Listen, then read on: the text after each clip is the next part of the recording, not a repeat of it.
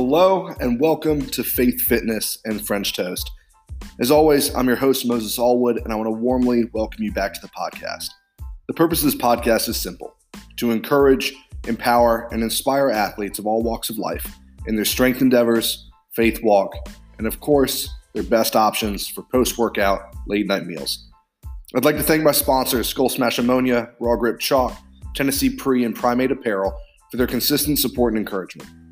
For the best hard hitting ammonia in the game, there's none better than Steve Skull Smash. And if you're looking to hit a brutal pull and need that added grip, Raw Grips Liquid Chalk is the highest quality on the market right now. If you're like me and you want that focus boost in your training without the caffeine crash, then Tennessee Pre is the pre workout for you. And I'll swear by this we are humble, but we are savage. Primate Apparel's mentality of sticking to your guns and standing up to those who do you ill is a vital part of my training and you can head over to any of their Instagram pages to get some products. This afternoon, I'm sitting down with Ian Daniel, the only CrossFit Games athlete ever to total 2,000 pounds across the squat, bench, and deadlift. Affectionately referred to as the Rhino, Ian's natural ability in the sumo deadlift is a sight to behold, even when it's for a parlor trick, high handle, 900 pound trap bar deadlift. You aren't going to want to miss a single moment of this episode as we talk training, nutrition, and why the body positivity movement sucks. So sit back, relax, and let's dive in. Ian, what's going on? Hey man, uh, hey Moses, thank you for having me, man. I really appreciate it, and that was a pretty solid intro. I'll give you credit for that.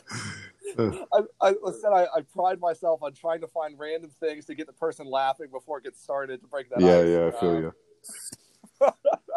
well, I, I, remember when you did that your so-called parlor trick uh, back at the old hybrid gym, and yeah. you're like, "Man, I don't even know if I should count this, but it's a 250 pound PR." Dude, who like that lift, the the trap bar deadlift from high handles, and it's like I'm short as it is, and so all I have to do is kind of throw my hips forward, and I'm already in like a quarter squat.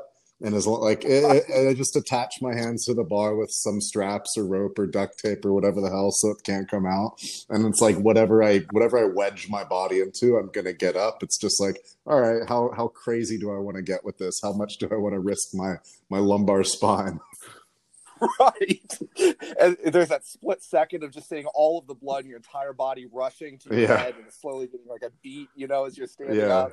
We we we got to um, the point where I think we had filled up the the bar with all manner of random ass weight, and then we we we like calculated out, and it was like eight ninety seven. So we are like, all right, let's throw like some one point two five kilos. We'll, we'll just balance them on the top.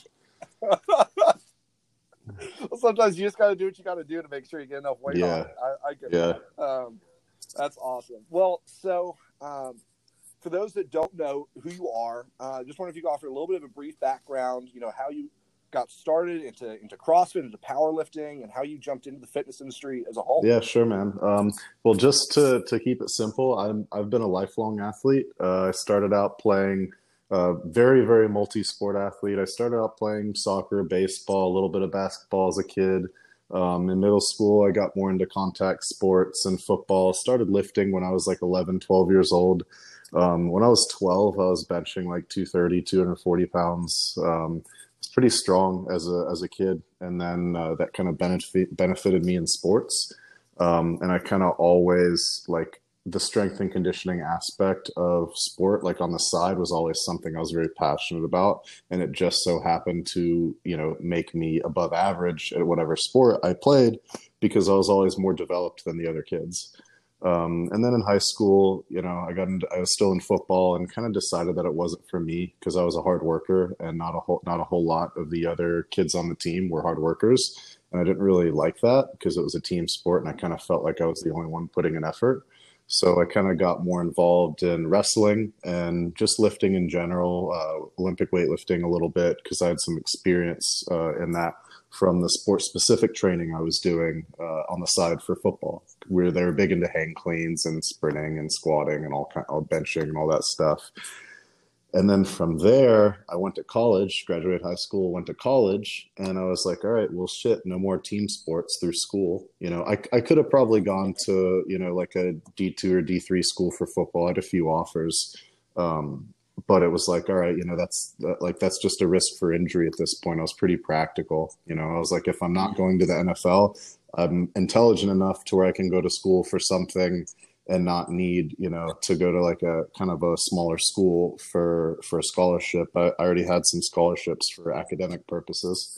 And so um, so i went to college and i was like all right well i need a physical outlet. Like i need to be doing something and I, I, right. I, dabbled in I dabbled in MMA for maybe a month, and that was cool until my mom found out, and she said she she said she uh, she was I wasn't going to get anything for Christmas if she found out I kept doing that after she told after after she after she told me how much money she spent for me to have braces and told me like sent me a bunch of research on CTE for your brain and shit like that. I was like I was like all right fine mom fine you know and, and so that was when I found CrossFit I kind of dabbled in it around maybe 2009, 2010, but kind of not really at a high degree. I was just like, oh, this is cool. And I did it for a little bit and kind of was like, wasn't really into it. And then I got involved, I got kind of back into it about a year later whenever I saw some stuff on Instagram. Like I started an Instagram account. I knew some, I saw some buddies in a gym and I was lifting and whatever, kind of trying to find a little bit of purpose outside of school and uh, and they they showed me a video of this guy doing like Fran or something, and it was it was this guy named Chris Spealler. He was a popular CrossFit athlete. I'm sure some of you guys have heard of him. Uh, some of you guys listening, and so I did the workout, and I I beat his time by like 20 seconds. I, th- I, think the first time I ever did Fran, I did it in maybe like two minutes and 10 seconds or two minutes and 20 seconds. And this was back in like 2011 or so when that was like an insanely fast time for that workout. I was like, holy shit, this guy's kind of famous, and I just beat him. I was like, I was like, right. uh, okay. I was like, I was, I kind of hooked me a little bit, and so I started lifting. I found a local gym to go to. Uh, I was living in Jacksonville at the time, uh, part of University of North Florida, and they had like this really tiny quote unquote CrossFit club that um, that like gave us a discount at the gym. So I started going to that and um, kind of joined this big crew of bros and it was kind of like my my first introduction to the the whole bro fest and lifting on Saturdays, sweaty as shit, you know, in a gym with no AC. Right. You know, dudes deadlift picking up 500 pounds, and I like that was insane to me. I've never seen that. I was like, who can pick up 500 pounds? This is wild. I didn't know about powerlifting, you know. And uh, long story short, that kind of got me into competing at CrossFit. I qualified for regionals after I think two or three months of just going to that gym. They had the open, and I, I qualified as an individual. Like I, I, started it. I started at that gym with, with I think a 400 pound, like a 385 or 400 pound squat and a pretty similar deadlift um, I, I, was snatching like in the first month, I was snatching 225 and clean and jerking 275. I, I weighed around, it's pretty light at the time. I weighed around like 190, I think. Um, and so I was much lighter than I, I am now and qualified for regionals, went to regionals. I was a very small fish in a big pond there. And it was kind of like a reality mm-hmm. check to me, like, holy shit, like either you need to just find something else or you need to step it up a notch. and so I step right. I, I, stepped right. it up a notch because I'm kind of a me as a person. I'm kind of someone who like I don't back down, and and so I don't back down to a challenge. I don't back down to people. Like you know, if something is big and it's in my way, then I'm gonna get bigger. If that makes sense. And so um, so we did that training. You know, intensified I did a competition, my first like local competition against some regional athletes, and I ended up coming in first, beating some guys. And it was like I didn't really think I was much at the time, and it's kind of been like a bit of a pervasive mindset for me my whole career, even up until now, like giving myself credit for things. And after I was able to, I, I was able to win. I came in first, beat these guys that I thought were just insane athletes, and I was like, wait, does this mean I'm good? And and so I just kept training. And for the next few years after that, I did probably thirty or forty kind of local CrossFit competitions when those were pretty booming and the sport was kind of in its heyday. Mm-hmm. And I pod- I podiumed uh, first, second, or third, and almost all of them, except for some of the bigger ones like Wodapalooza. Like basically, I was podium, mm-hmm. I was hitting podium on all of them, unless they were like one of a higher end competition. Then I was usually like top ten against some of the higher level athletes and then uh, disappeared for about a year. Um, got my BSN, and uh, I worked a night shift job for a year, and I I know how the body functions enough to know that I wasn't going to be in able to compete at the level I would want to when I was stay, staying up all night. Mm-hmm. My my circadian rhythm was kind of fucked, and so um, mm-hmm. so I kind of just took a step back from competing, kind of disappeared from the scene, and that was kind of my first experience with being out of the spotlight. And so it was kind of humbling, you know. People kind of forget who you are. I was I was making way more money because I was working a real job, um, had benefits and I was learning things, you know, academically and in my career as a as a RN um, at the time. And after about a year of that, I was a little burnout on it because I started in critical care, and I was at a night sh- a night shift mm. job in critical care and understaffed general ICU with no intensivist. For those of you with a medical background that are listening, and it was pretty extremely stressful. The learning curve was high. I learned a lot uh, very quickly, but I was also put in some very dangerous situations as a new nurse. And at, at about the year mark that I was there, I was like, I was intelligent enough to know that like that wasn't where I needed to be long term. Ended up finding a day shift job, and coincidentally, right around that time, I linked up with uh, Hustle Hard CrossFit, uh, Pierre Sorero and his wife Pam Tambini. Shout out to them. Um, and they said, "Hey, man, uh, we want to go to the CrossFit Games again. Do you want to be a part of our team? We know you're pretty good and you lived in the area. And I was like, oh, fuck yeah, dude. And it's history from there, man. We trained hard as shit for two years, qualified two years back to back. And that point in time was 2016, 2017. And I would say that that was the most arduous and intense training of my entire life and I I highly doubt I will ever train that hard again in my entire life. I was I was yeah. 26 or 27. I was 26, 27 at the time, so I was in that like physical peak where you can literally go hard every single day. Like your body still has like I had a high training age, but I wasn't at like this point where I'm now like 29, 30ish where like I have the aches and pains that I have to be smart about I can still lift heavy. I'm way mm-hmm. stronger now than I was then. But then I could st- I could still train a little stupid and get away with it. And that was kind of the right. point that I needed to be at for that kind of training because man, we just we did stupid shit. The amount we trained, like I the first year was just insanely hellishly hard and you know training six days a week four five six hours a day like it was brutal man. And, heat in like 110 degree heat index like bordering on heat stroke. Um, you know we had to be dumping ice water on us at all times and weight vests and the hot sun like it was brutal man. But the fit the second year um, the second year 2017 i got more intelligent about it and i got a lot smarter about things and i changed my whole training style around and ended up being in literally the best fitness that I'll probably ever be in ever across the board for that 2017 season. I think at the time, all at once, like across the board, I think I was running close to a six minute mile. I was squatting low 600s as a CrossFit athlete uh, in sleeves. I was deadlifting close to 700 pounds. Um, sumo. I think mid six is like 640, 650 conventional ish, around there, benching close to 400 pounds. I could do nearly 20 muscle ups. Um, I was rowing like a around a six six minute 40 second 2000 meter row. Um, and then I squatted two, I weighed about 220, 220 pounds, and I squatted my body weight, which I think I put 225 on a safety squat bar because I was getting blood pressure issues in my head when I was trying to do this. Mm-hmm. I squatted 225, I think, for 101 reps straight without without stopping, and I, I think that like out of all the things, that was probably one of the most insane things I did. That when I tell people, they're like, "Oh, wait, what? You did a you did an eight minute long set with 225, and you did it for how many reps?"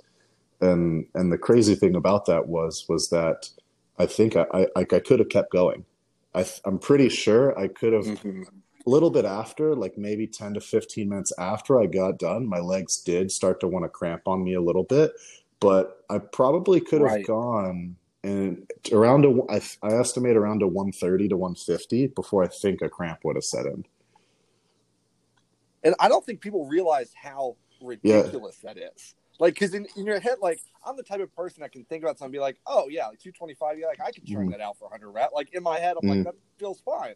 Because I'm like, I can Mhm. do 100 air squats. But then you think about it and you're like, What holy shit. like, the, the, just the amount what what it is is after about like your first anyone can knock out 10 to 20 reps with 225 just fine but but what happens Right. is right around 20 to 25 to 30 once you get out of that initial sprint after about a minute that's when your heart rate sets in because it's all energy systems man right so for about like the 10 to 20 second mark is when your creatine phosphate system is kind of the main source of energy and you have all that ATP available to just, you know, that's mm-hmm. like a 100 meter sprint. And that you don't need, you don't breathe hard for that. You don't even feel any lactic acid buildup from that. And then you enter into that kind of lactic acid pathway, that one to two minute an- anaerobic threshold pathway, where you're you start to get that burn in your muscles and you can kind of hit max output for like you know one to two minutes or very close to it like 80 90% effort and then your aerobic pathway kicks in. Obviously all these are happening at once but it's like a very it's like a biased mm-hmm. transition where you start out in one and then you start to slowly move to the other other end of the spectrum. Obviously your aerobic pathway is working the whole time but you don't sh- you shift from a priority of one kind of across the spectrum to the other. So right around that one to two minute mark depending on how well adapted you are then your aerobic pathway kick, kicks in and then you're at like rep 30 maybe rep 40 and you're not even halfway yet and you still have 60 to 70 reps yet mm-hmm. you know left and you're you the time under tension on your body is requiring a shit ton of oxygen and you're having to breathe and aerobically manage 225 pound squats for the next six or seven minutes to get to 100 and and that's that's where a lot of people that's where they can't they're they're not conditioned enough and they're not strong enough at the same time to where 225 is easy enough to where they can do three reps stop and their heart rate spikes to 160 and then they stop and they hold it for a second. Their their cardiovascular system is not efficient enough and the weight isn't light enough for them to stand there with the bar on their back and their heart rate kind of drop back down to 150 where then they can hit another three reps and then it spikes back up to 160 they rest then it drops back down to 150 if you were to imagine like a line graph you know and that's where Mhm. basically i hovered for about eight minutes spiking up above my lactate threshold and then standing there for a few minutes and then it kind of calming back down That's just so wild. Like I, I just got this image of you standing in, the, in a squat rack for ten minutes, just consistently because yeah just, just gasping man gasping for air well. Because yeah, because there's there's a point there where it's not even like a game of just like, oh man, I feel great. It's a no, like at this point, Yeah. I just got to finish this damn thing. Mm. Like I committed. and then one more for good measure in case i missed a rep and lost count because if i had stopped at 99 thinking it was 100 i would have killed myself but Oh, absolutely. Because at that point, you're like, did I really just waste that much? Because you're not Yeah, going to go yeah. back in and do it so again. yeah so so that was actually at hybrid 1.0 that was after the 2017 mm-hmm. games and that was when i decided that i was kind of done with crossfit i had already kind of i felt to me like i had done everything i could do in crossfit it was like all right if i really wanted to be good as an individual because because I was competing on a team i would need to lose weight and lose muscle and essentially get weaker to be better at running and all the gymnastics, I would have needed to lose like 10 to 15 pounds of muscle. And I just didn't know how to make that possible other than if I just went pure endurance athlete and lifted like once every two weeks because I was already only lifting one day a week. The other, the other five to six days of training, I was doing gymnastics, uh, distance swimming, running, you know, endless amounts on the TrueForm. I was logging like 10 miles on the week, maybe three on the road and seven on the TrueForm. Um, and then I was rowing at least 20 to 30,000 meters a week, um, a ton of work on the assault bike, um, obviously gymnastics practice and a lot of accessory work and a lot of sled work, sled dragging. It's only lifting one day a week.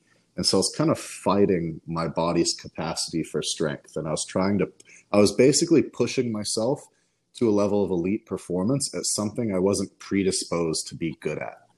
And so after that, I was like, all right, well, um, I know these people. They asked me to come work for them because I'm good at what I do. So let's move to Miami. You know, let's let's uh, pursue powerlifting. It seems pretty cool. It seems like a little bit more of a not necessarily relax, like more relaxed in some aspects, more intense in others. The training sure. requirement was much less than CrossFit. So I wanted, I was at that point in my life, I was about 27 at the time, a few years back. And I was at the point in my life where it's like, all right, I'm going to be 30 in three years. I need to start saving money. I need to get my shit together. Like, I want to buy a house, you know, as a young adult. Like, you know, it's time to bring a little bit of balance back into my life because my life was extremely unbalanced in favor of being an athlete and competition and that whole scene. And so powerlifting kind of came naturally, man. Um, it took a little bit of learning for me to do away with the intensity everyday mindset of CrossFit because I did get hurt pretty like pretty frequently, not regulating my intensity good enough in powerlifting. I thought that I was supposed to be hitting maxes every day, and you know, I got a lot of aches and pains real quickly, and so that's been probably the biggest learning experience for me. But I, I started powerlifting with a 1600 total as a one as a 90 kilo athlete, and then pretty quickly, I think I did another meet as a around the same strength level or the same weight as like did 1640, kind of without training for it and then I actually started training for it. And then I did another 220 meet, uh, 100 kilo meet, and I got 1813 in sleeves. And then I did a wrapped meet uh, after that pretty recently, and I got 1901 in sleeves. And then this last February, I did my most recent wrap meet, and I got 2001 in, uh, or no, I did 1901 in wraps, and then I got 2001 wraps. Yeah. Yeah, I mean, you you've over the last few years, I mean, you've racked up quite the repertoire of competing. You know, it, it's, I, and I, I think people can forget how taxing that is as well. Like, I know for a lot of people who aren't a part of the competitive powerlifting scene, uh, I remember when I first told my parents, you know, that I was competing mm. for my college, and they were like, "Well, what do you mean you're only yeah. competing mm-hmm. once, like a year?" And I was like, "Well, if I were to compete yeah. on a Saturday, like a football game, and then go compete the next Saturday, I'm not going to no man than I did the week before. No, I, strength is such a gradual worse. process. Like I, I, think a lot of people, and, and, it's a it's a learning experience for a lot of people because a lot of people come to powerlifting having competed before, and they used to playing. You know, if if you're a football player, if you're a soccer player, you used to competing every weekend. And the concept of actually competing once or twice a year is very foreign to people but once you kind of understand the physiology of strength and how it happens, and kind of the process your body has to go through to get strong and to be maximally strong, you know, the periodization associated with it, the diet, the lifestyle, it starts to make sense to them. And, you know, you're building and you're causing damage to your body. A lot of people don't think about that aspect of it. You're, you know, these maximal lifts, once you get once you get strong to a certain point, like there's a bell curve where when you're new to exercise and you're sedentary, you know, it's unhealthy to be sedentary. And there's kind of a bell curve where there's an optimal level of like strength and fitness where it's very healthy for you. Lifting weights is healthy for you. And then once you get to powerlifting, a lot of people don't realize that like to get a 500 Wilks or above, like it may or may not be so healthy, like depending on how you do, depending on how you mm. get there and how you train how intensely you train, how how much you rest, how patient you are to get there. If you try to rush it from a four to a 500 plus Wilks in a year, or if you spread it out over one, two, three years, like the process and how you get there and how frequently you compete is going to kind of be a huge predictor of your longevity in the sport. Yeah. Well, along that same kind of track, uh, you know, we see, and even in the last couple years, with just the amount of growth mm-hmm. that the fitness industry has seen, just even in in press coverage, in um, you know ex football players, basketball players jumping in, that the amount of yeah. competitors has skyrocketed, uh, which which is awesome. But with that brings the windfall oh, yeah. of a lot of misinformation, um, and especially with Instagram. I mean, all it takes is clicking the comments of one person's post to see some idiot yeah. carping on about something and having to be like, dude, that's not true. And so I wonder what, what on two sides. We'll jump into the first one with training for beginners. You know, I I would still call myself a beginner. Sure, I've competed a few times, but that doesn't mean anything. Versus an elite level lifter. What are the biggest mistakes that you see from beginners, especially when they're trying to achieve those elite Mm. totals? They have those lofty goals, but they get trapped in these windfalls. What are the Um, I would say probably there's a few that I'll there. There's a ton, but I think for the sake of time, this podcast, I'll talk Sure. about like maybe one, two, or three of them. I would say the first one that I Sure. see most from beginners is that they don't understand the bigger picture as far as what is involved to get stronger. Most beginners start out and they Mhm. only focus on training, when in reality, training to me is like maybe 20 per 20 30% of the equation.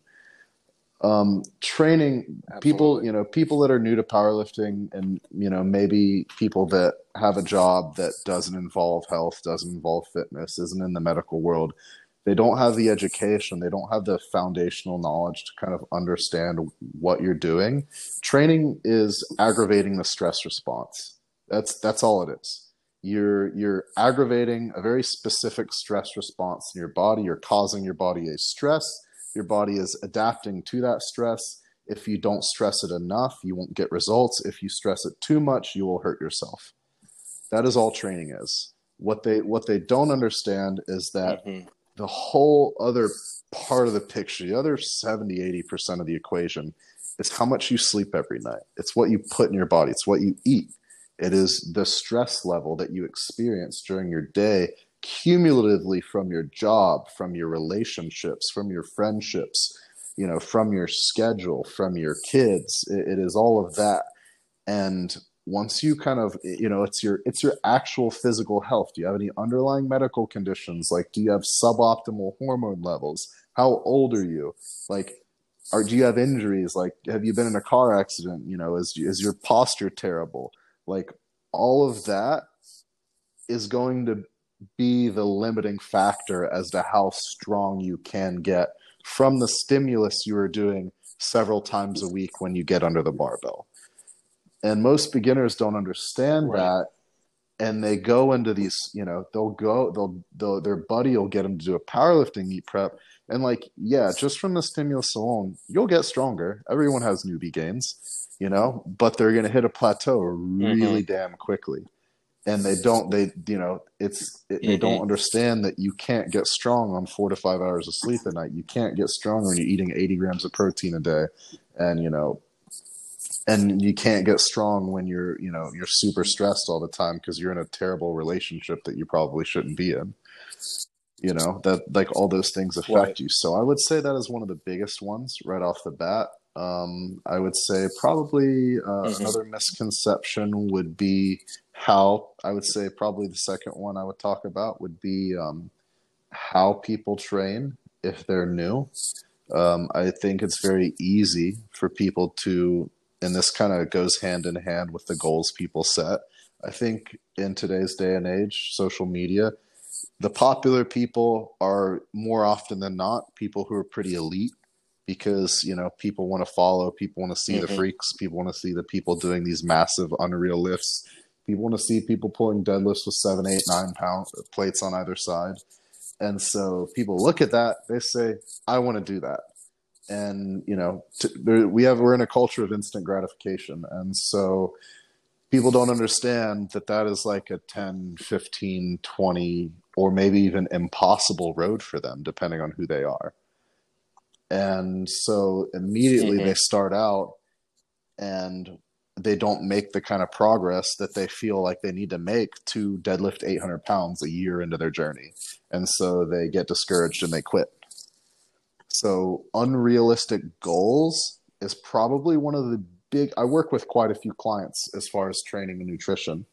And unrealistic goals is probably the number one thing that I address with every single person that I start working with, from fat loss to strength to muscle gain to, you know, anything and everything in between. Every time someone comes to me initially and they want to work with me and they say, Hey, I want to lose 10 pounds of fat, gain 10 pounds of muscle, and I want to add 100 pounds to my deadlift in a year, and I say, hey man, like even with steroids, that is impossible. First off, I, I have to tell yeah. them, I have to say the goals you're setting are like basically a steroid cycle and even with that you probably won't be able to do that in the time frame you want to do that in you know and and right so unrealistic goals and and you know people not knowing how to train people you know people starting out and it's like if you have no training age or if you're younger like if you're maybe maybe with you know under 20 or under 18 like a lot of it depends on training age because I was lifting pretty heavy when I was 18 to 20, but I already had six years under my belt at that point.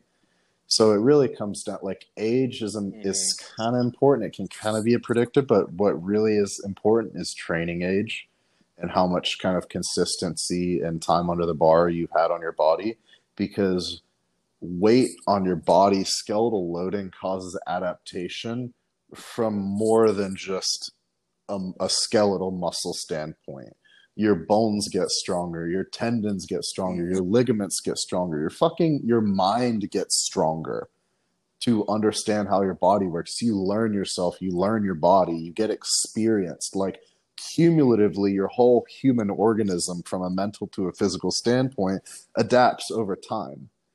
And and so, you know, maybe like some people go right off the bat into a powerlifting meet prep just because you know that's better than sitting on a couch. Would i recommend that for a completely mm-hmm. sedentary mm-hmm. person whose friend powerlifts and they just say hey go into meet prep when you're not you know used to this shit. Like is that is that better? Yes. Would i recommend it? Probably not.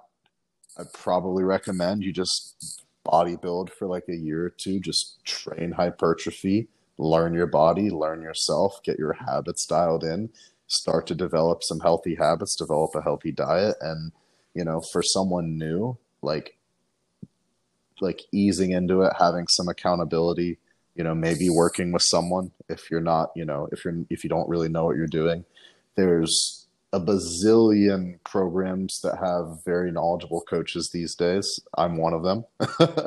and and that can really save you save a new person or even an intermediate person or an experienced person like it's a never ending journey you know this whole health and fitness strength thing mm-hmm. like at any point i don't care who you are there's always something to learn and and working with someone no matter who they are is always going to offer a different perspective it's going to save you a lot of guesswork it's going to save you a ton of trial and error you know i never I never, man, I never had anyone to to kind of steer me away of, from all these pitfalls and mistakes. And like, thank God I'm smart and I kind of worked my way around them and learned for myself. But like, dude, if I like, if I grew up in like the Instagram day and age, which I kind of did, but it's only been the last three, four years that I feel like all this shit has really taken off. If I had that when I was a teenager or even early 20s, mm-hmm. all these resources that are just out there for reasonable prices or even free, dude, I it would have saved me so much trial and error. You know. Yeah. Well, and, and, and you mentioned something interesting there, in that there, there's that positive element that absolutely like the the, the social mm-hmm. media, mm-hmm. the the access mm-hmm. to information, even access to athletes, because all you really have yeah. to do is slide into their DMs. So exactly, that's not ignorant, and usually they're going to respond. Um, that that's the positives that we see mm-hmm. the the wonderful things that that can bring. But on the flip side of that, we, we do see yep.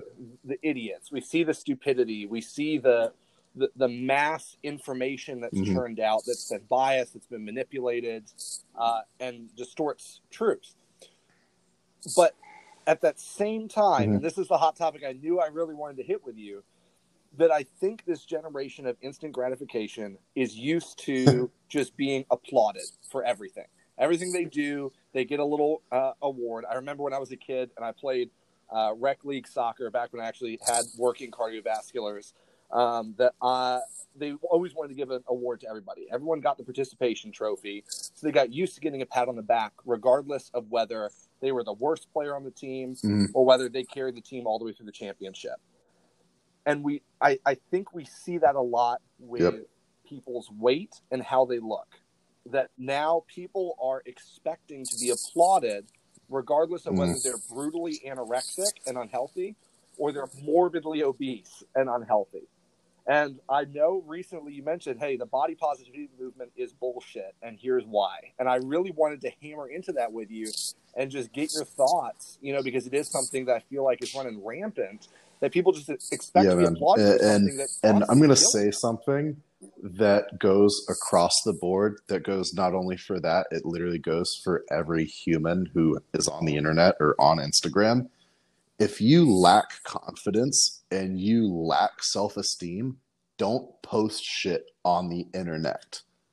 Like, let that sink in for a second because you are Absolutely. literally putting a video out there of you. You're exposing yourself and all your vulnerability to any Joe Schmo who wants to say whatever the hell they can say to you, unless you set unless you set certain privacy settings in which there's no point in posting it anyways because nobody can see it. And that's the purpose. You're posting something so people can see it. But like you have to understand that anyone, anywhere can say anything that they want to you, and there is no negative repercussions to them. And so like if you don't if you're not a confident individual, you're literally just like putting your shit out there to get ripped apart.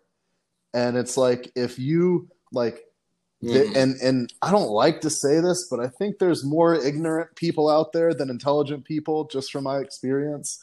And kind of people out there, there's a lot of sharks Yep. out there looking to take advantage of people that aren't as intelligent as they are, aren't as aren't as clever as they are. You know, that's that's kind of my experience with the fitness industry.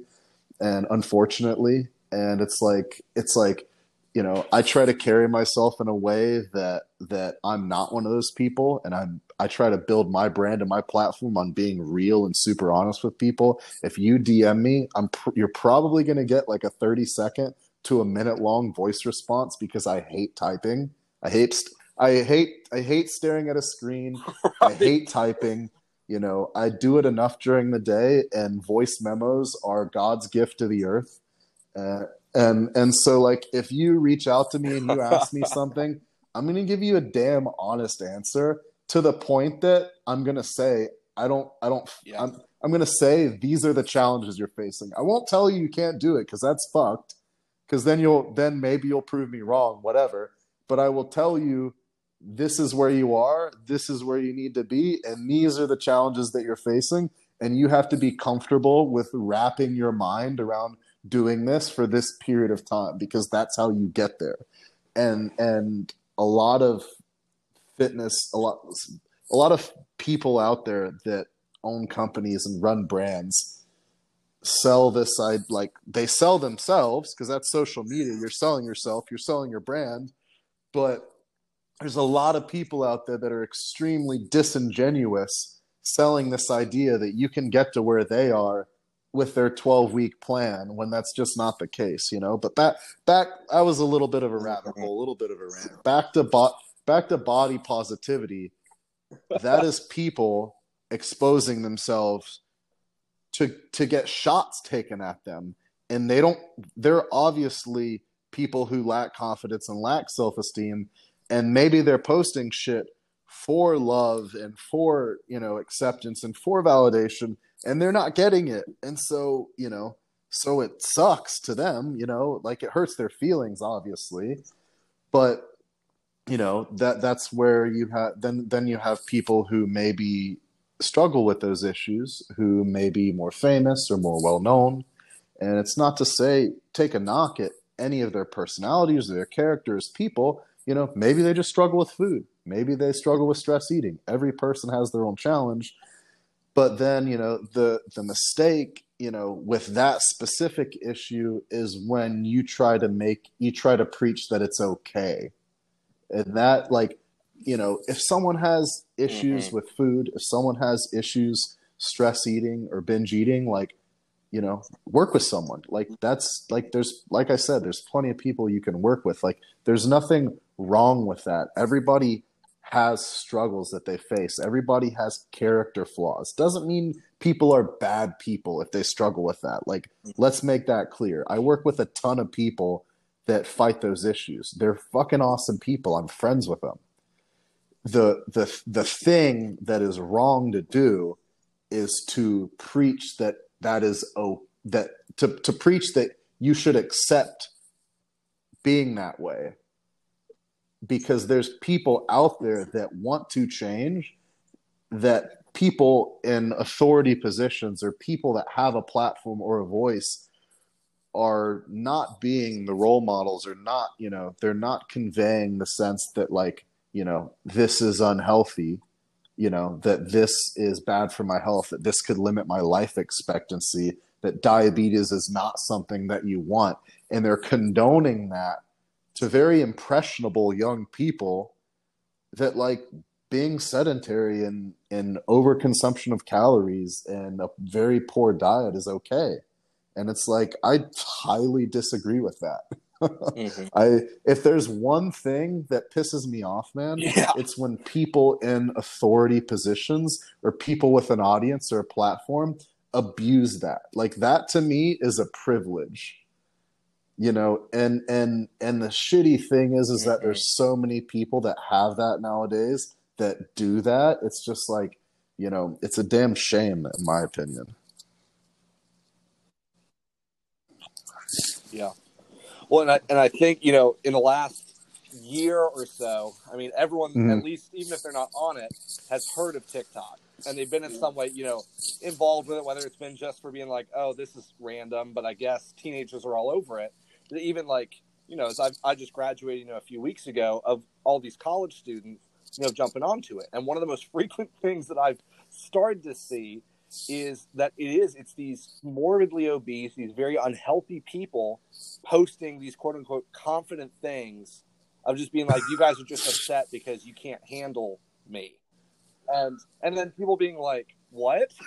and just like reading these comments and people being like, what do you mean I can't handle like and so it, it, it turns into a situation of it's it's almost like they're not even looking for yeah. people to agree with them. They're like looking to piss people off because yeah. you know. I, I think I think that type of really you know looking at something like that, you know, and and being a confident person or feeling like I'm a confident person myself, you know, for the most part, looking at that, I would say that's more a reflection of that person um, you know, and, and I feel like, you know, I've been around enough people. I'm not that old. I'm 29, going on 30, God forbid.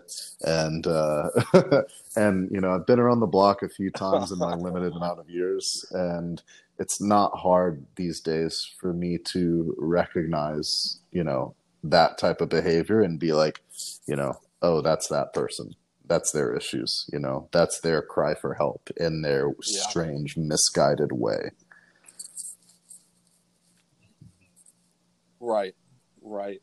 Well, so you know, in that, you know, you see people who uh, I remember of a an interview. It was Piers Morgan uh, was on some interview mm. with uh, some quote unquote plus size model in which um, she had mm. she said to him, she was like, "You're not necessarily skinny yourself."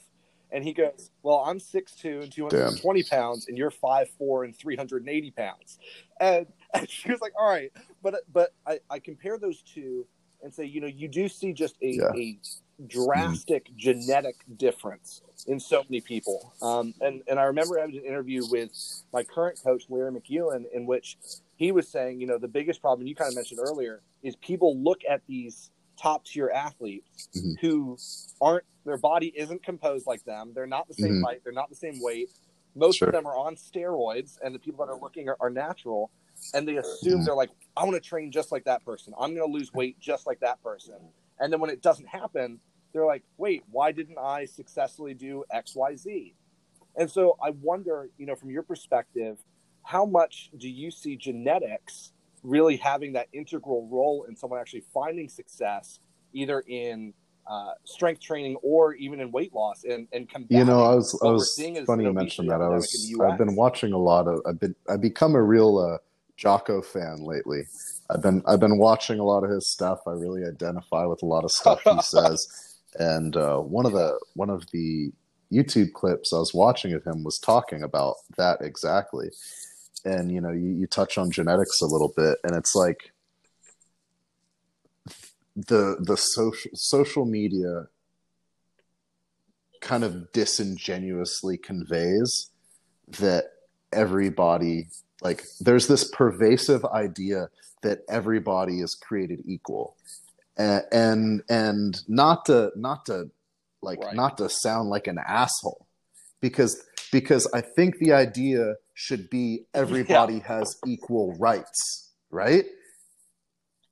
Black, white, brown, purple, Mhm. male, female, gay, straight, everybody should have equal rights, right? I'm all for that. Genetically, everybody is Right. not created equal. Plain and simple. There are people that are 6'10 mm-hmm. and there are people that are 5'2. There are people with long femurs, short femurs, different muscle attachment points. Some people's brains are more intelligent than other people's. Like some people are capable, some people are born geniuses. Some people have to work their ass off to get a bachelor's degree. Like we are not created equal. Does that mean you should not pursue your own potential in something you are passionate about to the highest degree possible because it is a worthy pursuit? No, it does not mean that whatsoever. I am all for everyone chasing their own potential. What needs to be the reason that is not preached on social media is because if every influencer preached, hey, I have good genetics, you will never be able to look like me. You will be able you you will be able to look as good as you look. If every Right. influencer preached that, then they would not get their paycheck at the end of the day.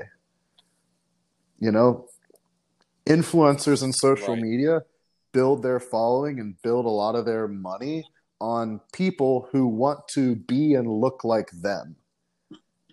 And and it like that like Mhm. that is that is it. That is social media in health and fitness. For the most part, there are some gems out Mhm. there that don't preach that. And I I fucking applaud those people for being real with their audience.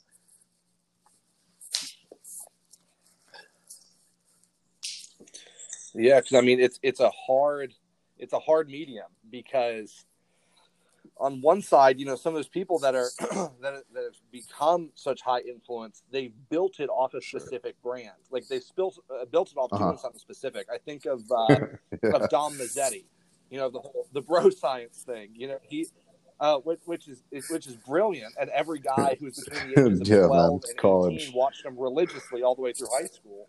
Um, but and into college. Um, but Mhm. you know, he can't now change the brain. Like he can't now be like, ah, like he that's not. Really he can't me. you Like, can't I, I he can't take he on the side can't go into like a video and not act like that.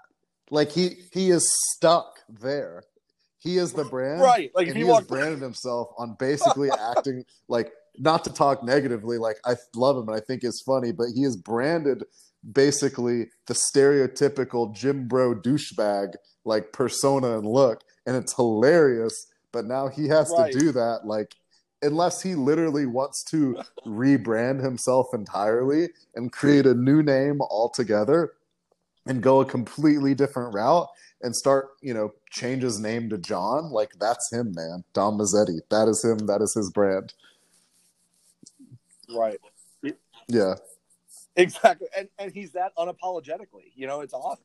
And and you know, Yeah. you've got someone like Dan Bilzerian, who like he's a Playboy billionaire. Like, there's no, you're not going to see him Yeah. just like casually going into a McDonald's and sitting in the corner eating a Big Mac.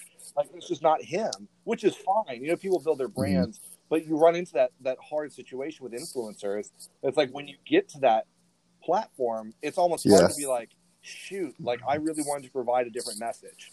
But Yeah. it's like, well, Well, I'll tell that, you one of the number one to you, mistake. like, One gone. one of Like, the number one mistakes I think people make on social media, and it's really this is really difficult to do in some ways for some people, depending on what they preach and what their brand is. But people make themselves the brand that they create. So that way, the brand is reliant on them to produce and to be successful.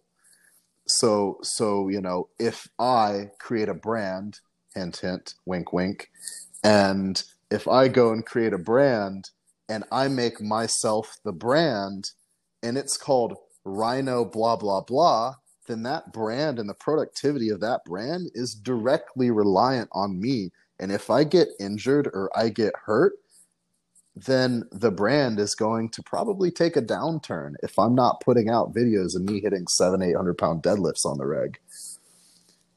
If if you create a brand mm-hmm. that is separate from you, that can stand alone from you, and be pushed and ran by other people and ran by someone else, and you don't, you know, you essentially are able to step out of the authority position with that seat takes some vulnerability, then that brand can stand alone without you. And you can still be involved and come and go as you please. The problem yeah. is that in the fitness industry or in Instagram, you know, self promotion, you know, big lifts, you know, ton of money, showing this, showing that. It's like the egos of most people are so huge that they do not want to be separate from that. They don't want the brand to be able to stand alone from them because that is their ego.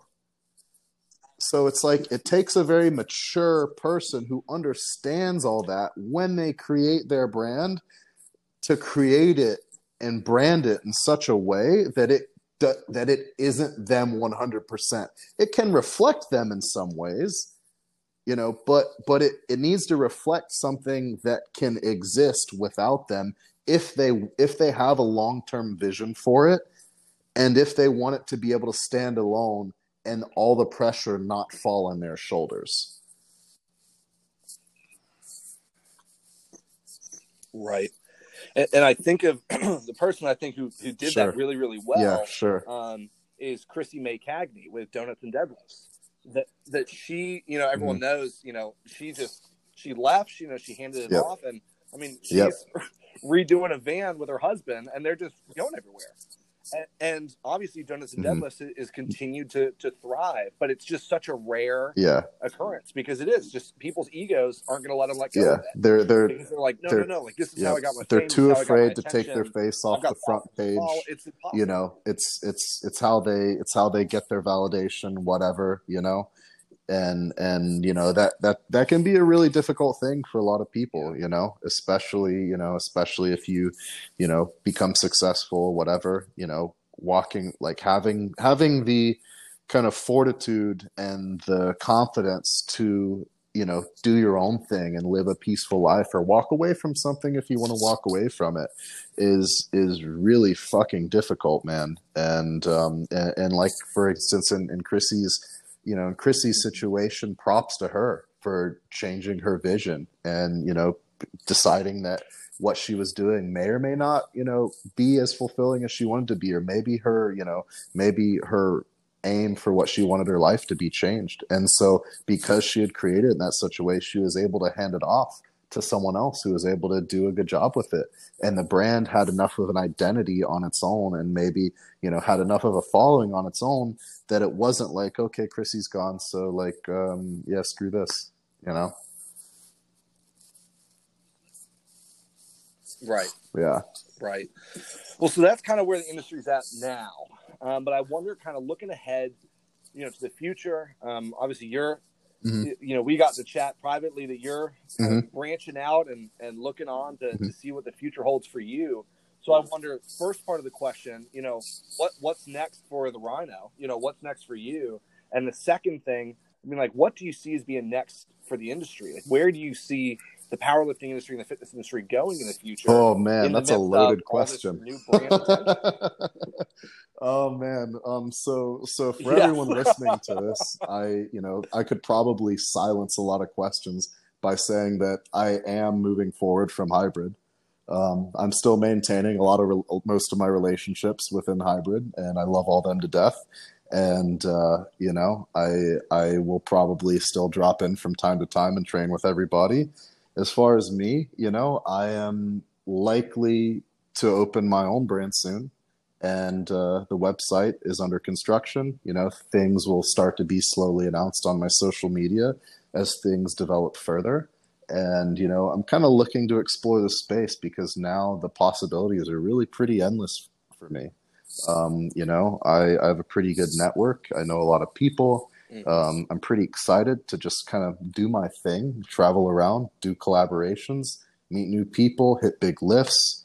You know, I'm pretty pumped for that. And literally, things for a lot of people as well as for me are literally changing on like a daily to weekly basis you know as as i have different conversations with different people yeah. some big people in the industry some little people in the industry some medium sized people in the industry um you know it's just like when you put yourself out there yeah. it can be it can it can be there can be a lot of anxiety but there there's a lot of opportunity as well and it's just like you know mm-hmm. if if you you know if you're not afraid of a little bit of risk then you know there's a lot to gain and there's a lot of experience to be had and a lot of memories to be made and so you know f- for me the possibilities are pretty endless right now and i'm pretty excited to kind of explore this this new horizon um, as far as powerlifting in general the gym situation like that's gonna that kind of remains to be seen man. I think a lot of a lot of people are sitting back in their armchairs with popcorn yeah. just kind of waiting to see what happens because if phase one ends with covid and people start going back to gyms and people start doing shit you know people start doing things in public they're like is there going to be a second wave probably. Will it be as big as the first? Who knows? You know so a lot of people are kind of sitting back with their popcorn. Like nobody mm-hmm. really in the fitness space in the social media space nobody can really afford to not be productive. So everyone i know like yourself is trying to squeeze any and all amount right. of productivity they can out of the current situation. But right now most people i know are playing damage control right. and trying you know and trying to just prevent loss as opposed to really mm-hmm. drive gain and so you know it it everybody i know is training in an off season right now. I'm training in an off season. There aren't too like I know some people that are yeah. starting meet preps right now in anticipation of scheduled dates for competitions in the fall.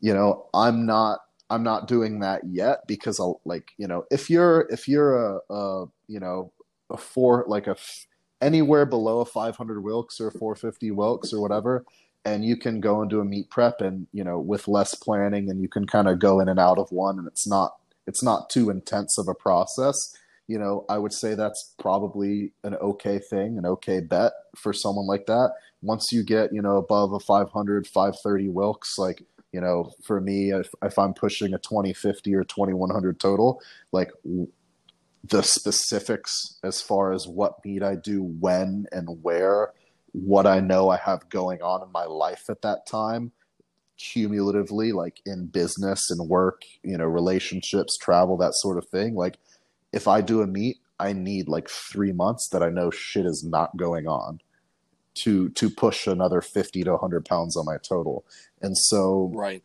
there's so much uncertainty right now especially with me you know pushing forward to to get you know something stable created that that I'm not gonna set a date for my next competition yet. I'm kind of just wait. I would love to compete in the fall or late fall if I sure. were able to start.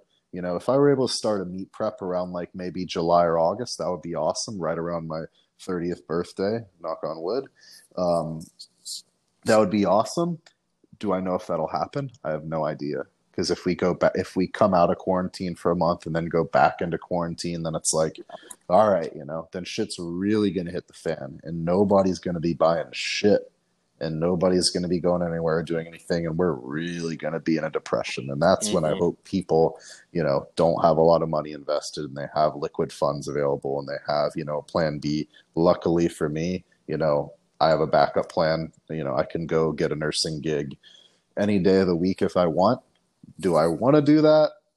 I don't, miss the 13 hour shifts, to be honest. You know, I, I don't want to be suited up and taking care of COVID patients. are they paying really fucking handsomely for that? Yeah, they are. I could go to New York probably in three days if I wanted to. You know, so so I think a lot just remains to be seen, man. I would love to see, you know, I would love for all this shit to go away and for meets to start happening again. You know, I don't. Do I think that's going to be the case? Uh, probably like 70% no, 30% yes. You know, I think every I think right now is a great opportunity for everybody yeah. to kind of sit back and reevaluate. But I think this is an opportunity and it's causing a lot of people to sit back, reevaluate their lives, consider their priorities, consider if they're happy or not, you know, in their current situations. Like I feel like you know what God, what is the I heard a quote from someone that that divorce attorneys are up like the, the business is you know people are either having babies or getting divorced Yeah, it's like I'm, I'm over here in my 50%. freaking studio and my girlfriend's halfway across the world Right. stuck in australia and the borders are closed and i'm just like shit man like i'm over here just playing some call of duty zombies like trying to trying trying to get a new brand created man hell Right. so tough man and it is i mean it's it's a tough time and i know um you know like i so right now yeah, i, told Yeah, you earlier, hell yeah. i started working on finally getting around to getting my cpt um in in the midst of of college i kept saying hey i'll get to it. I'll get to it. I was like no i needed to graduate. Now i can like actually focus. And so like for me yeah like it's been a Yeah. time where i've found productivity and i've found an opportunity to like because i have nothing but time. I can't go anywhere. Um and Mhm. so you know on the Mhm. front end it Mhm. was damn like i'm losing graduation. I'm losing collegiate nationals da da da da da. But dude you can later, do like, you can do so yeah, much with it because there's literally no I excuse to not like it's 2020 there's no excuse anyone has to Right. not learn or know more or gain a new skill that they could at any point in their lives. When you got friends bugging you to come over you got to entertain people people are trying you're trying to go out on the weekends it's like nobody's doing anything right now. If you're creative you can literally learn about anything you want. You have the internet. Man I'll, I'll tell you straight up i've wanted to play guitar my whole entire life exactly I've been a metalhead since I was like 12 years old, and I always I always told myself like, ah, you know, one day when I have less going on, I'll do that, man. You know, I was one of those someday kind of people with this specifically.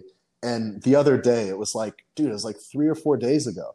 I was like, I was on YouTube. I watch, you know, instrumental videos. Like I play YouTube sometimes to listen to to guitarists when I'm training and stuff. I was watching this video of this uh, software. It was a song that I wanted to listen to, but it said like the song someone was playing it in this thing called Rocksmith, and I looked at it and I was like, wait, is this this is like what is this? And I googled it and I looked at it, and it was Guitar Hero, but you plug in a guitar to it and you can play your real electric guitar, learning how to play it with basically Guitar Hero on the TV. And I fucking loved that game in college.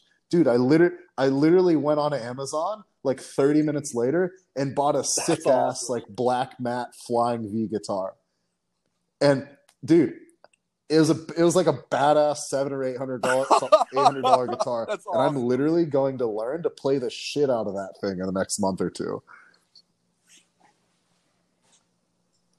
Yeah, man. That's awesome. Well, and that's what you got to do. Like that's that's taking the initiative that a lot of people don't because it's so easy to be oh like, Oh my man, God. like I guess I've been meaning to watch all 15 seasons of Grey's Anatomy, you know. And so it's just That makes me want to listen. like, so- yeah, there, there are people weeks, like that, too. And that literally makes me want to stick my head in the toilet and flush it, dude. Right. It's the work because I'm like, I just can't imagine how depressed I'd be if I was just sitting here watching Netflix. Because Yeah, you know, the first Yeah. week you're like, all right, like cool, I got to catch up on some TV or Dude, something, it- cool, it- whatever. But then a week later, And like, and- and it's like- something like- productive. sometimes don't get if you're really burnt out from doing a lot of shit i don't look i don't like condemn tv marathons we've all done it at some point in time you know but like if you binge watch multiple seasons of something over the course of like a week two three four weeks. Looking back on that it's like i used maybe i could have done that in college you know when i didn't have a whole lot of shit going on. But like if i did that now like i don't think i could do it. I would get like three or four episodes in Sure. and i would be like shit that was just four hours of my life. That was just four hours. Imagine if i put four hours into reading about Yeah. like you know metabolism or or insulin sensitivity or if i just you know did you know four hours and clean my like you know i'm just i think that productive self-motivated self-driven people like is really difficult to do that unless you're just so burnt out from doing shit the other 20 hours of the day. It's like oh man. Like I, I i don't i can't do that anymore. I can't even play like i'm a big video game guy man. I can't even like i can't even i wouldn't say i can't find the time to play video games but it's just like the the the end result of it isn't good enough for me to put the time in because it's like after it like it might be fun initially for an hour but it's like I know in the back of my Right. mind that after I beat the thing, I'm gonna look at, I'm gonna type slash time played, and it's gonna say like, it's gonna say like three days and 27 hours total time played, and I'm gonna be like, oh, and all high of anything that happened while I was playing it is just gonna go out the window.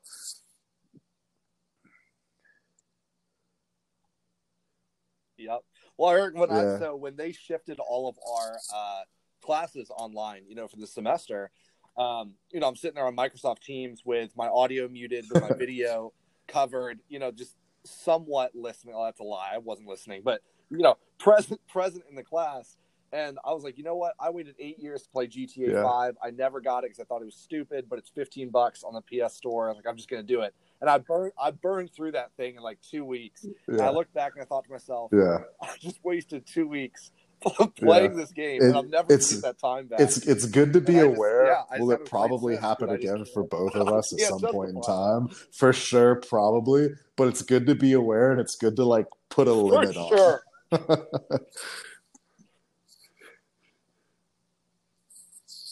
yeah. oh man, Exactly. Like I saw the trailer for uh, the new Assassin's Creed. Yeah, in right? December, and I was. is that going to be on like, damn I'm PS5? drop 500 bucks on a PS5. No shit. I knew they were coming out with one soon, but I, I like Yeah, I was aware of it, but I haven't really had time to follow it. But I still like check in every now and then. But yeah, man, fuck, shit. I better put five hundred bucks away.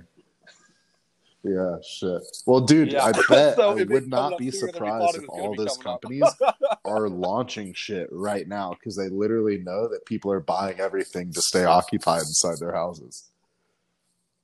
Like cer- certain businesses, um, shout out to uh, my steak Exactly. sponsor, Certified Exactly. Piedmontese. If you want a bunch of badass steaks, go check them out from my from my Instagram profile. They are killing it right now because there is shit for steak and meat products in supermarkets right now and and I'm like, you know, I was talking with uh, the girl I liaise with this week, and she was like, "Dude, we're we're at a bottleneck right now. We have so many orders coming in, and facilities like you know to to process our product like are half staffed, and you know some of them are shut down, and we have like a drastic boom in business, and you know." That uh, online food companies, you know, online meat delivery companies, gym equipment companies, video game companies, Amazon, like everything online is killing it right now. Everything in person is shutting down or going bankrupt. You know?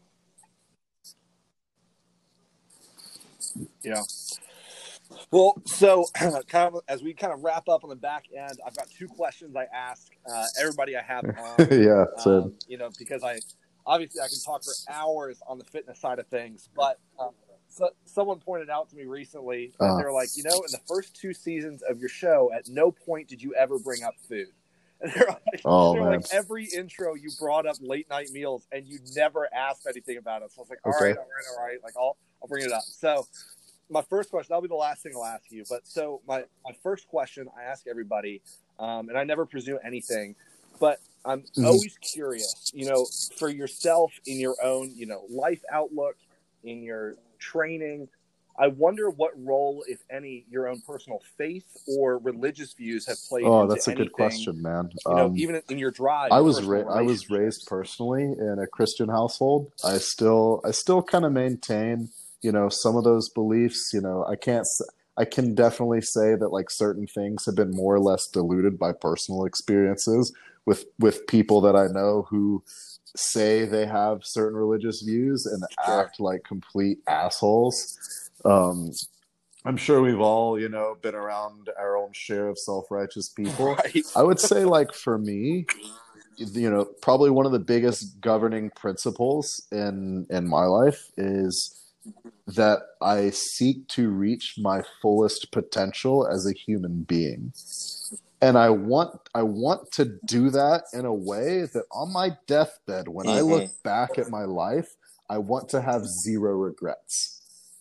And that means doing things in such a way that I'm proud of it Yeah. and that I I maintain my self respect. I'm proud of it, and I can look at myself in the mirror. I made a post about this recently. I can look at myself in the mirror and look at myself straight and be proud of the person that I am. So that goes from training to business to friendships to relationships to family yeah. to everything. That involves saying things that need to be said. That involves, you know, not being able, not being afraid to say those things. That that involves apologizing to people. That involves, you know, doing the shit on the days that I don't want to do it. That involves being disciplined. That involves, you know, being the bigger person that involves you know all those things. Like i have principles and i have goals that i've set for myself as to the type of person that i want to be that i've modeled off of certain things and certain people certain people or even characters in tv shows or books that have like heavily influenced me that like i've seen and i say i want to be like that and I've met people and I've had experience with people and I've said I yeah. do not and been on the receiving ends of things and I've said I do not want to be like that. And I would say that I'm fortunate enough at 29 years old going on 30 that I feel like I have a pretty damn good idea of who I am as a person and my identity and how I like to do and how I'm going to make my best effort to do things moving forward.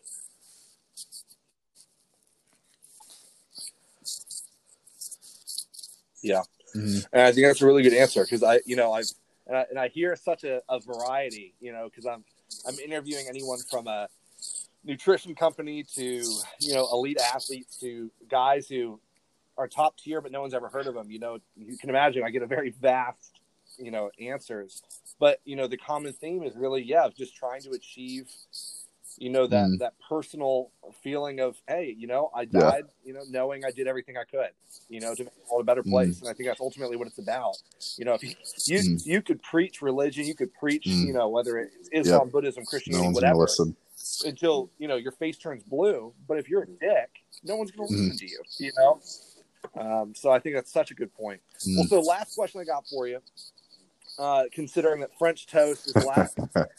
uh, we talk breakfast food. I'm a huge breakfast food guy. I know I can eat it at any point during the day, and I will never feel oh. bad about it. It'll always be the go-to cheat meal. When you think, all right, so I'm a big, food, I'm a big sweet versus salty guy.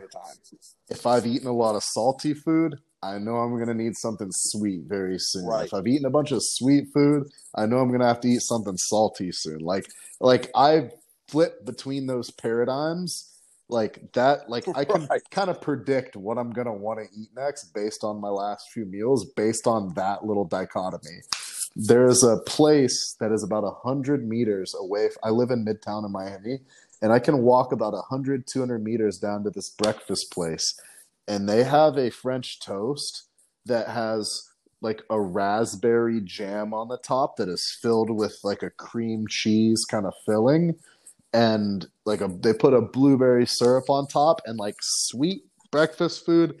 That thing kills me every time. And when we're not in a pandemic and the pool deck on my building is open i will eat that. And i've done this before. And i'm not giving permission for my nutrition clients to do this because i don't do this frequently. But I will go there, I will eat the shit out of that thing, and I will come back to my pool on a Sunday and I will lay there on the pool deck and hate myself for an hour, and then I I will get up and I will go walk on the treadmill until I feel better. uh, I only I do not do that very frequently though. That is like a once every awesome. few months kind of thing, just to remind myself why I don't eat that kind of food. And uh, you know, usually with a good friend right. involved, and then we have a lot of self-depreciating humor right. jokes during it, and then whatever. And then for usually like my sweet meal, that's usually what it like. Like I've done that from time to time, or I'll just do like a healthier, like a waffles and eggs and like a green smoothie, or salty. I'll usually do steak and eggs, man. Big steak and eggs guy. I like steak, like a like a nice CP, a certified Piedmontese steak. Uh, I'll do like three or four eggs, and then I'll take. I, I'm a big microwave potato guy. Like I love potatoes, sweet potatoes, white potatoes, red potatoes it's so easy to just keep a bag of potatoes and you can pop one or two, three of them in the microwave for like six to eight minutes and it cooks them super quickly and about as good as you could cook them in the oven. And I'll eat steak, eggs, and potatoes and I'll, you know, throw that with like maybe I'll wilt some spinach or something. And like that is about, you know, as satiating as you can get, I feel like.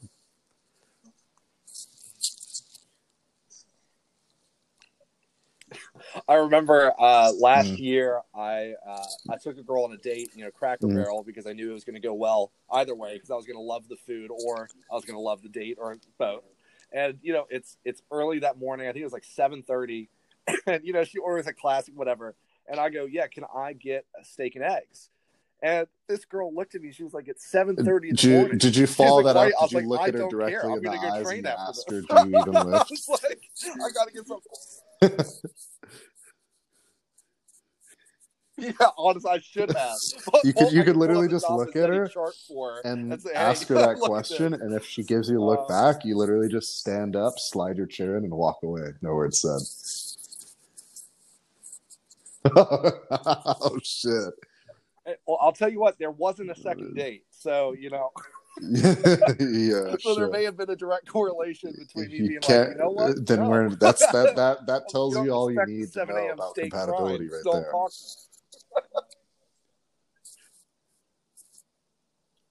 Yeah, exactly. Well, folks, you've heard it here first. This has been uh, just a great conversation with Ian Daniel. You can find him on Instagram at Ian the Rhino. Uh, you can find both companies that work with him, BSN Supplements and Certified Piedmontese, uh, on Instagram as well. Watch this space uh, as he continues to find ways to be productive um, and, and achieve greatness in the midst of the adversity the world is facing right now. Um, big things coming from this guy. There's already big Thank you, Moses. stuff on the front end. There's so much more to come. That was really good, man. I like that. Next time.